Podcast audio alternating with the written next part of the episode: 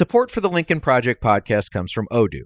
If you feel like you're wasting time and money with your current business software, or just want to know what you could be missing, then you need to join the millions of other users who've switched to Odoo.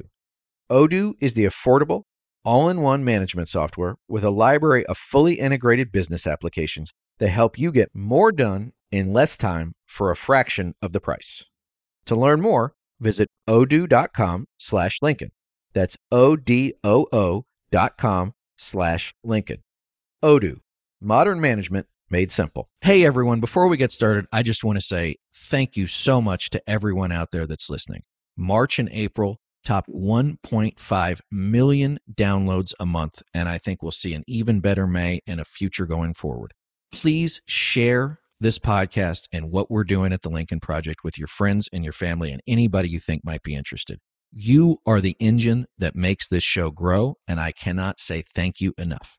And now, on with the show.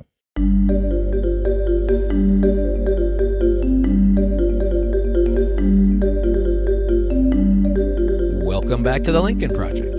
I'm your host, Reed Galen. Today, I'm joined by Brynn Tannehill, a senior defense analyst and author. She served in the United States Navy for over a decade, achieving the rank of lieutenant commander. She graduated from the Naval Academy with a bachelor's in computer science, as well as from the Air Force Institute of Technology with a master's in operations research. She's written for a variety of outlets, including the New York Times, Huffington Post, and Slate. Her latest book is American Fascism How the GOP is Subverting Democracy, which is available wherever fine books are sold. Brynn, welcome to the show. Thank you. Thanks for having me. So, I want to talk about first about your book that came out about a year ago. It explains the trajectory of how we got to our current moment as a nation and the threats we continue to face. Uh, you give particular attention to what you see are the characteristics of fascism and how they're applicable to the GOP base today.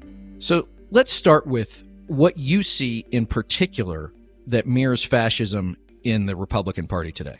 So, in the book, I looked at a literature view of what a number of different scholars on fascism over the past 50 years have said to characterize it. And I went through and found the things that the majority of each of them said were a characteristic and that ended up being about 13 things and you know some of the things that you see in particular are you know the first one that i list is misogyny and sexual anxiety and we can see that getting worse, particularly against LGBT people. A lot of these bills and laws coming out, you know, don't say gay kind of stuff, stuff meant to pressure people into staying in the closet, teachers, students, what have you. That very much feeds into it. Um, another big piece of it is that there's one leader from which all political power flows. And we know right now Donald Trump is a kingmaker for the Republican Party in a way that I can't say any Republican president has been in the past.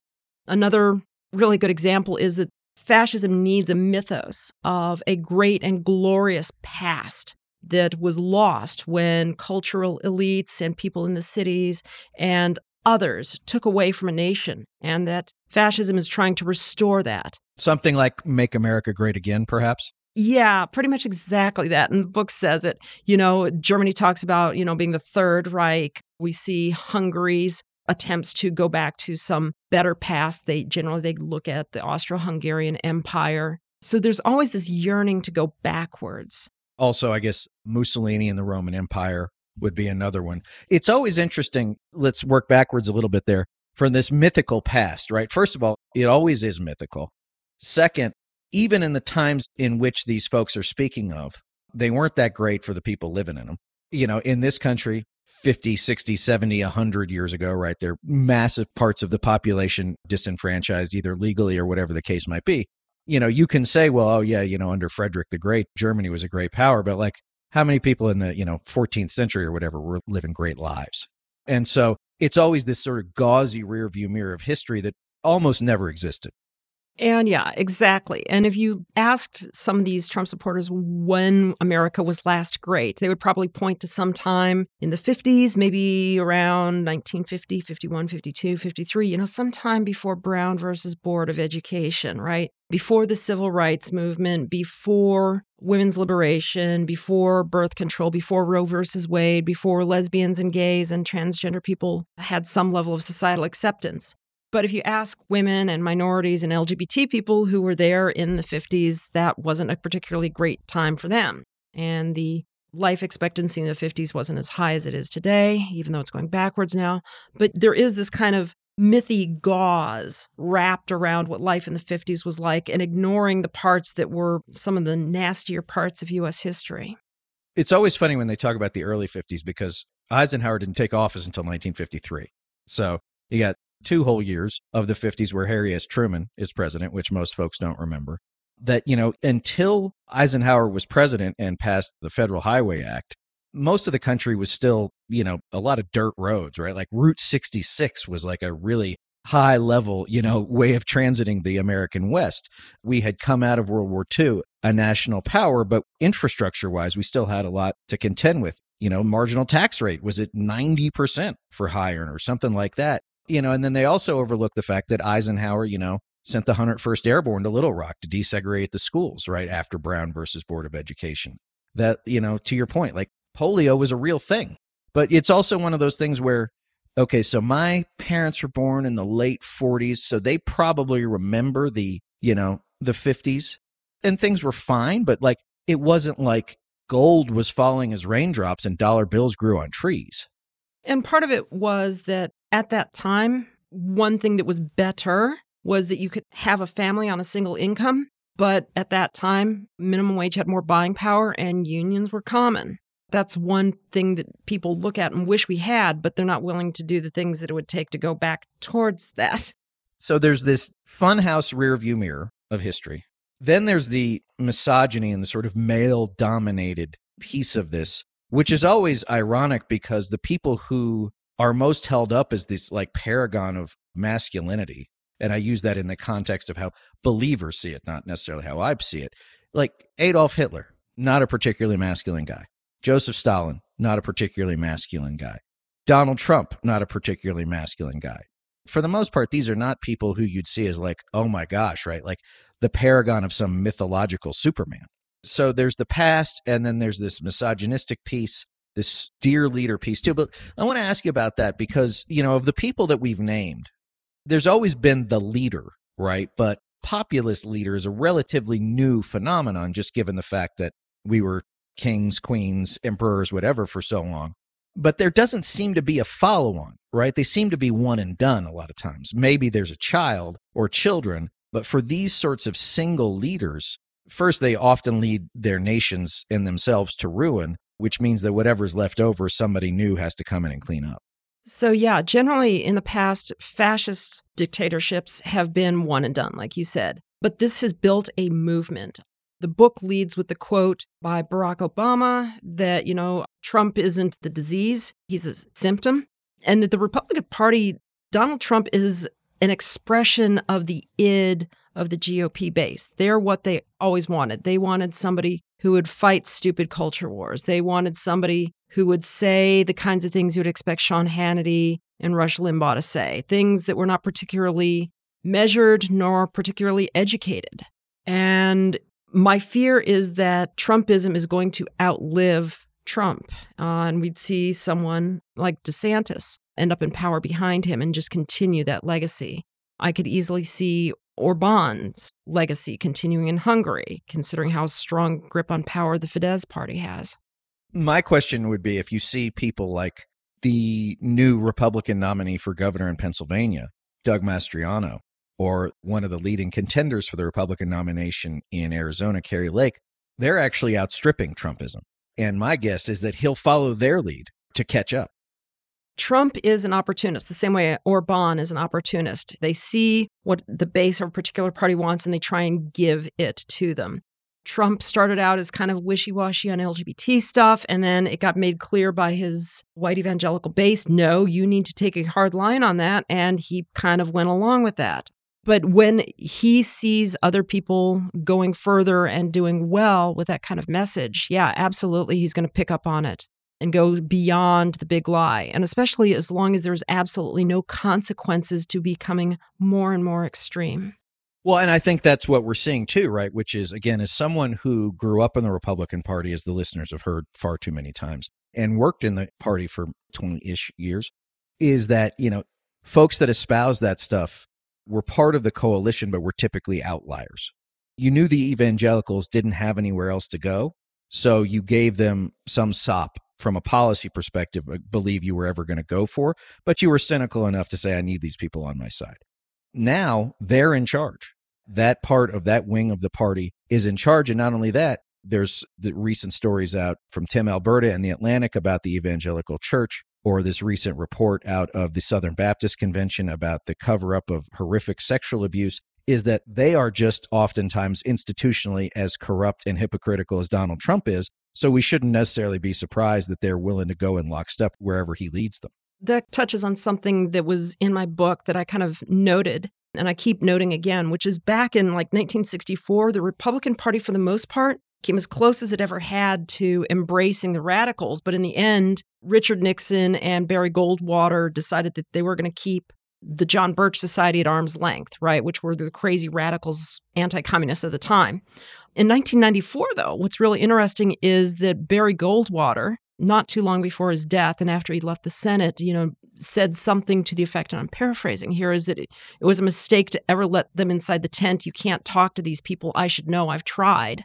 And now the Republican Party has left a strategy of trying to win hearts and minds sometime in the 2000s, right? When they couldn't get any legislation through the House and Senate and Bush was wrapped up in other things and he wasn't, you know, pushing the bits of legislation that they wanted desperately as part of their cultural war. And they decided, well, going after 2008, we're not going to bother winning hearts and minds or making a convincing argument. We're just going to gerrymander and suppress our way to winning at the state level. And then by 2020, it had gone to, and we're just going to overturn state level election results if we want to anyway, to get what we want, to get the America we want. And I think one of the things that people don't realize is that the base of the GOP, the white evangelicals and religious right section of it, gave up on democracy a long time ago and decided that there was no value in and of democracy itself, that power was the primary thing. And over time, that's kind of become the motto is we are in a war for power. And what are they going to do with that power? Well, they're going to remake America in a way that reflects their worldviews, but no longer reflects the worldviews of the majority of America. And that's extraordinarily dangerous. Right. Well, and I, I think your point about, you know, the state legislative stuff and the gerrymandering, remember, this didn't occur in a vacuum. The normal counterweight would have been a healthy and attentive Democratic Party also saying, wait a second, we should pay attention to what's going on here. Absolutely. Democrats got caught asleep at the wheel. They never really had a counter narrative to the Tea Party. They just hoped that the Republican Party would rid itself of the extreme elements on its own, and the Republican Party wasn't up to that task. Democrats never really figured out that people largely don't care about policy statements, right? If you look at the polling numbers, Democrats typically have positions on issues that people favor that are more popular. But that really doesn't matter. People are going by their gut feeling on things. And I think the, the best reflection of that was the fact that the 2020 Republican Party platform was our platform and our policies are whatever Donald Trump say they are at this instant. That's right. And that's the whole point. I mean, you can put together a 78 page policy plan on something, and the only people that are going to care are the media and opposition researchers who will pick out what it is they need and utilize it. But let me ask you this I mean, we see this, you know, people might call us Cassandras, right? Boys and girls who cried wolf. But like every time we make a prediction, it tends to come true. So I, at some point, I hope somebody starts believing us. Why don't more Americans see what's happening? From your perspective, throughout your career, all the way up through now in writing this book, why don't you believe that more people get it? To me, it's sitting there in front of us. It's not even in front of us, it's upon us. So th- there's a number of reasons. The biggest one that I point out in the book is that there is this sense of American exceptionalism that we are this great shining city on a hill ordained by God to march ever forward in glorious, you know, triumph of humanity and freedom. And people don't want to look at the uglier sides of American history. They don't want to admit that we can go backwards in some particularly nasty ways you know, we can talk all we want about, you know, what we did during World War II, but we also, you know, put 400,000 Japanese Americans in internment camps and that we never formally overturned it until just a couple of years ago in Korematsu versus United States. And the other thing is is people don't want to believe that the GOP would go that far or that they would take the next step or the next step. My parents are a couple of Trump voters and you know trying to explain to them why this is really really bad for me and your grandkids just really didn't quite register with them. And as I spend every day being accused of horrific crimes against children simply for the fact because I'm part of the LGBT community, there are real consequences to this that are very, very frightening, and people don't like to think about those. And there's a, the other side of a coin, which I think is equally concerning and disappointing, which is there's a large group of people, which Charles Packer calls smart America, which I think believe that they're educated, they've done pretty well, they want their kids to go to the right schools, they want their kids to have the right careers. And what that becomes is rather than saying, wait, wait, wait, this isn't right, there's a sort of resource hoarding mindset that takes over, which is, do I really want to stand up? Do I really want to risk everything I have? Do I really want to get in the way of this when it's not my problem? It doesn't matter anyway. It's not that bad, right? I want my kid to go to Stanford or I want my kid to go to Radcliffe or whatever it is. And if I get up and start making noise, I could get in trouble. And do I really want to get in trouble? And then that just starts the sort of conspiracy of silence that leads to nothing but horrific, horrific outcomes.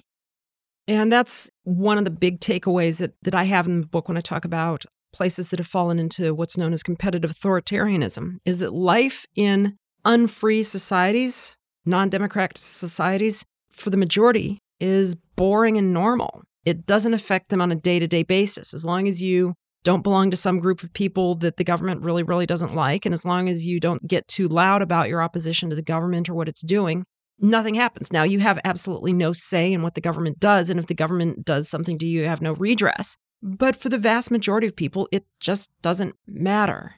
And it doesn't matter if quality of life keeps dropping little by little by little because, you know, the autocrat and his cronies are siphoning off billions of dollars the way Putin and the oligarchs did. And you can see that the Sochi Olympics. If you remember how much they spent on that and how much of it disappeared down rat holes. Well, and how you see the, the Russian military today. Yeah, there's significant corruption and graft within the Russian military, and readiness is far below what they hoped. So it's that whole idea of I don't want to do anything now because if I do something, it might be worse. But as you know, Brynn, when you do nothing, it's always worse. Trying to avoid the worst outcome will always lead you to it. So Russia is a really good example of where the kind of the end state for competitive authoritarianism ends up. And there's a Russian saying, and I love, is today is an average day. Worse than yesterday, better than tomorrow. right, right. And only the Russians would see the world that way, probably. Well, unfortunately, towards the tail end of the Trump administration, that's how I kind of felt about where things were going in the US. Is that, you know, opening my Twitter feed and checking my news feed, it was, oh God, what now? You know, damage report. And we get numb to it. That's the other part too, is, is we think about, you know, your steps of fascism or your points of fascism is that sort of being inured to the noise.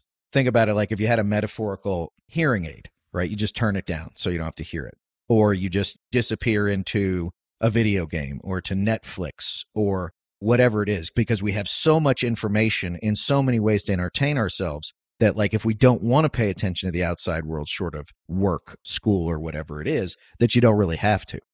Absolutely. There's so many ways to distract yourself. And here's the thing is that you want to distract yourself, especially when you look every time you, you know, go on Twitter or the news or what have you, and it's just pure horror eventually you either go numb, you start ignoring it, or you go down a rabbit hole. And my way of dealing with what was going on was to write a book. I've described it as part of the grieving process for my country. Yeah, I mean, I just remember after the 2016 election, like I was in a very dark place for like three or four months because I was like, oh my God, like we really did it. Right. I don't know if you've ever seen it's a terrible movie and it's old, but Planet of the Apes with Charlton Heston, where in a very Charlton Heston way, right, you see the Statue of Liberty on the beach and he goes, Damn you all to hell, you did it, you really did it. You know, and that's how I felt. And then I had this one glimmer of hope, having been lucky enough to work on two presidential inaugurations, like the pageantry and everything else. I'm like, okay, maybe he'll get it. Maybe he'll get it. Maybe he'll get it. Then he opened his mouth and I'm like, well, here we go. And then so much of it too is because it's all based on one individual's personality governance, the rules, law. You know, we've made it probably too difficult to find fault in a president legally, right? Because so many Justice Department decisions and nobody really wants to take on the president. I mean, we do have a mechanism, impeachment, but you also had the Republican Party many of its members in the United States Senate, current and former, who knew what a bad guy this was, who knew what he had done, whether or not it was in Ukraine or in January 6th was wrong. And they're like, eh, it's okay with me. Like I said, they see themselves in a war for power. The ends justify the means. Behind the scenes, when you talk to Republicans or people who are close to them, yeah, they most of them knew what Trump was. That there were a few true believers out there, but most of them were willing to go along because obtaining power to reshape the country the way they wanted to for their base to get reelected was always the most important thing for them. And that's kind of terrifying because our system was not designed to handle that. The founders, when they wrote the Constitution, wrote US law, always assumed that the parties would both act in something resembling good faith, but it was never meant to handle one side deciding we're going to seize power and we are no longer going to act in good faith. And then you've got hard and soft guardrails of democracy, and our soft guardrails completely failed. And the hard guardrails were pushed right to the limit of what they could tolerate after the 2020 election. So think about this. In a couple of months, maybe even a month, it'll be seven years since Donald Trump descended the escalator, right? It's hard to believe. And the effect that it's had on the entire country, whether or not that's active or passive, conscious or unconscious. A year after your book comes out, where do you see us? So, the last chapter of the book talks about a number of things that could be done and should be done to pull us back from the brink, to ensure that we don't get this close to the end of the American democratic experiment. And it also forecasts that if we do nothing, that eventually the authoritarians will win. If we continue business as usual, the institutional advantages that the GOP has assures that eventually they will be able to seize permanent power and there will be nothing to stop them and they will have free reign to do whatever they want to enrich themselves, their cronies, to rewrite the American social order. And this is going to be terrifying. And some of the things I talked about were things like passing legislation to shore up the electoral system, shore up voting rights, prosecutions of people who committed crimes or involved in crimes during January 6th. We're 0 for 3 so far. Yeah. The other one that I talked about, which I mentioned, well, this would work, but it probably would eventually backfire and it's probably not going to happen, was okay, well, expand the court because so many seats got basically stolen that we have a completely unbalanced court that's taking us down a very dark and very unpopular path with the American public. And no, that didn't happen either. So, all the things that were necessary to prevent us from sliding into authoritarianism have not happened. And the window to do that is effectively closed. You know, I mapped out just a few days ago what it would take. And basically, you'd have to have Democrats hanging on to the House and Senate, win all five toss up Senate races, get a 52 48 majority, scrap the filibuster, replace one of the conservative justices between now and 2025, pass all the legislation that needs to be passed, and then pray that the Republican Party doesn't either expand the court or overturn all the laws that Democrats passed to ensure that you can't steal elections, right? There are so many black swan events in what I just described, and it requires such a dedicated will to press on to save democracy, no matter how much howling there is from the other side, that it's a vanishingly small chance that we pull ourselves out of this. Well, and I mean, you know, just say this no small amount of frustration on my end when the morning that we're recording this, it's announced that the January 6th committee is going to hold a grand total of a whopping six hearings on what happened that day, which seems to me, Brynn, to be about the bare minimum. I guess they could have just done one. But from my perspective, they should have done three a week starting on January 6th through November. Keep Republicans answering questions about that, bring people to justice who were there, whether or not they're elected officials or senior political types, because if it's just going to be the men and women who storm the Capitol itself, that's not going to get us where we need to be. There's no accountability. There's no reconciliation, right? It's just like, no, you did this and you got away with it. And to your point, Democrats, as narrow as their majorities have been, they are the party in power. And here we are. You know, and from what I'm told, Mitch McConnell, if he thinks he can pull it off, if he does a whip count, if they hold the trifecta in 2025, absolutely Mitch McConnell will pull the trigger and the filibuster and oh, vote sure. for a nationwide ban on abortion because that's what the base wants. First of all, when it comes to Mitch McConnell, whatever the worst outcome is, just accept that that's what it is. Because to your point, it's just about power. And I think this is one of the other things, too, that we shouldn't discount because you've mentioned it a couple of times, which is for the Republican Party nowadays, power is the unifying thing. It is the unifying principle of the party. And it is very difficult to beat a well organized, well resourced, relentlessly aggressive organization that has got one thing on its mind, and that's it. Like the game we knew is gone, and Republicans created it, they're playing it, and, you know, too many of us are going, well, what do we do now? And unfortunately, I'm working on my next book, tentatively titled It Will Happen Here. And it explores exactly you're asking is, well, where do we go from here? What happens? And surprisingly, there's a finite number of outcomes. Some of these scenarios, you could see more than one outcome. You, we could see the U.S. descend into two Americas where you have red states and blue states. And then eventually the courts overturn states' rights and you see everything turn into Orbanism. And then you see violence and then you see attempts at soft or hard secession. But when you get down to it, there's really only four or five basic states for the US to exist in in a post democratic world. None of them are good.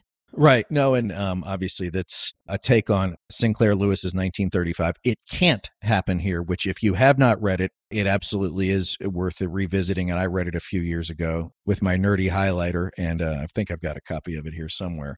I'm glad I'm not the only one that puts highlighter in books. Are you kidding? Oh my God, Brynn, you should see my library. My wife is like, Are you kidding me? All right. Well, listen, before we let you get out of here, where can everybody find your work and where can we find you online? So you can find my works at transgresspress.org. If you want to buy the book in hard copy or electronic copy, you could do it there. We're going to have a uh, audiobook version coming out sometime this summer. Uh, you can also find it on amazon.com. If you want to interact with me on political matters, you can look me up at Brynn Tannehill on Twitter. Instagram's not as good. That's mostly just pictures of huskies. well, listen, we always need more dog pictures. As always, gang, you can find me on Twitter at Reed Galen and on Instagram at Reed underscore Galen underscore LP. Brynn, I want to thank you for joining me today, and everybody else, we'll see you next time.